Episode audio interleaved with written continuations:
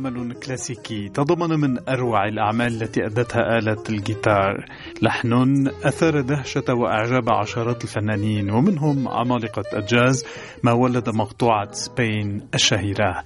الحلقة الثامنة حول مبدع الجاز تشيك كوريا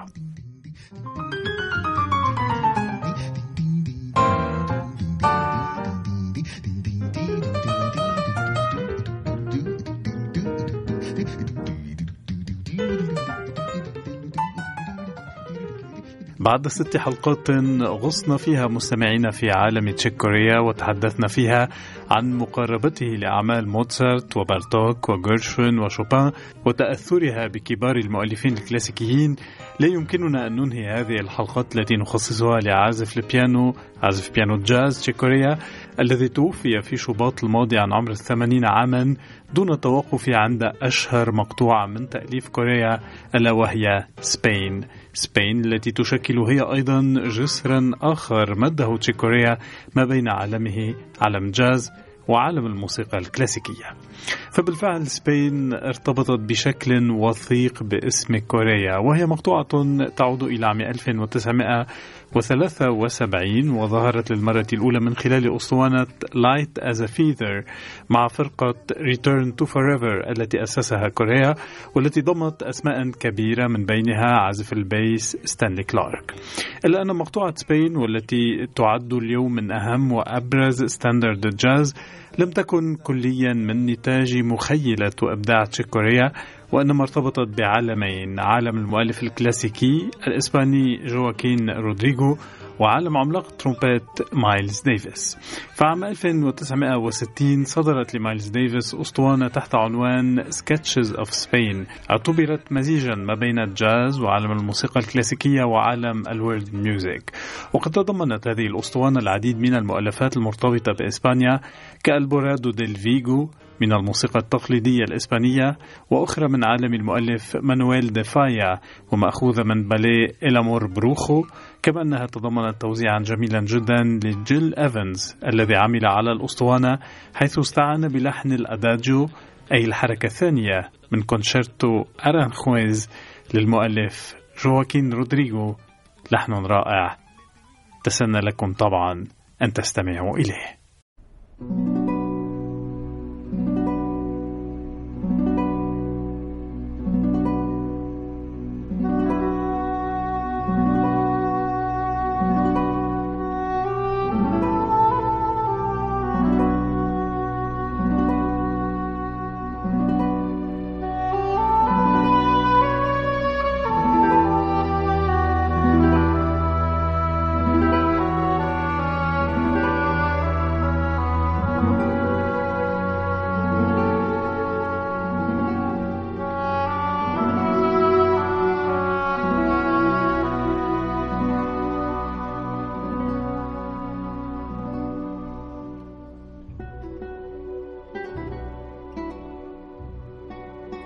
كم هو من الصعب الحديث على هكذا لحن وعن هكذا موسيقى؟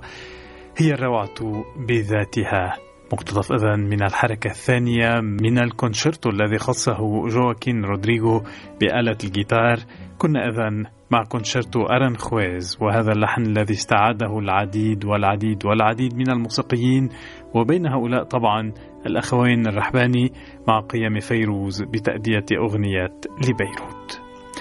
لما نتحدث عن هذه الحركة مستمعينا لأنها كانت وراء أشهر المقطوعات في أسطوانة Sketches of Spain لمايلز ديفيس والتي صدرت عام 1960 وهذه الأسطوانة تأثر بها كثيرا تشيك كوريا وربما اكتشف من خلالها كونشيرتو أرانخويز ما دفعه إلى تأليف عمل Spain وهو ما سنتحدث عنه في الحلقة المقبلة.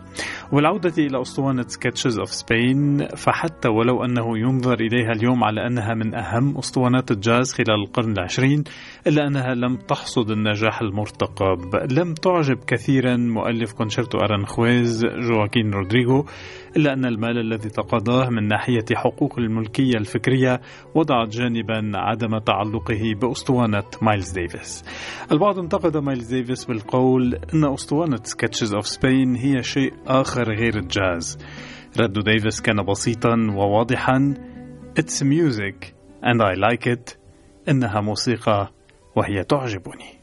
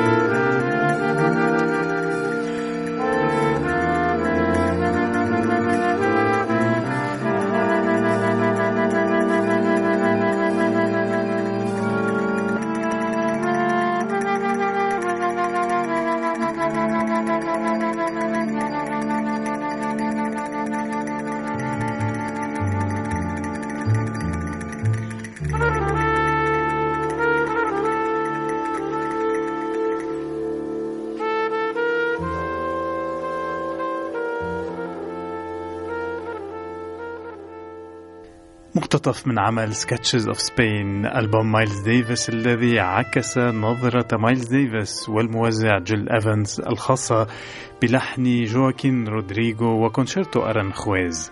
ويقول جيل ايفنز في هذا السياق لم تكن نيتنا تأليف ألبوم إسباني ولكننا اهتمينا جدا بكونشيرتو أرانخويز. فأحد أصدقاء مايلز ديفيس أعطاه الألبوم الوحيد الذي سجلت فيه الأسطوانة فجاء به إلى نيويورك حيث قمت بتنويط التسجيل بما أنه لم تكن لدي نوتات المقطوعة. إن لحن رودريغو جميل جدا فيه الكثير من العمق وكنت سعيدا جدا بذلك. هذا ما قاله إذن جيل إيفنز الذي عمل مع مايلز على الأسطوانة وقد أصر الاثنان على العودة إلى اللحن الأساسي مرارا وتكرارا في مقطوعة Sketches of Spain التي تتعدى الربع ساعة من الوقت. وأرادا كذلك إعطائها العديد من الألوان والأجواء المختلفة من خلال الآفاق التي فتحها ال modern jazz مع محاولة ديفيس وإيفانز أن يدفعا بحدود الجاز إلى أقصى حد وقد تمكنا فعلا بتصوير شغف الروح الإسبانية وتصويرها على حقيقتها من خلال هذا التوزيع الذي أدهش تشيك كوريا وهذا ما سنتحدث عنه في الحلقة المقبلة.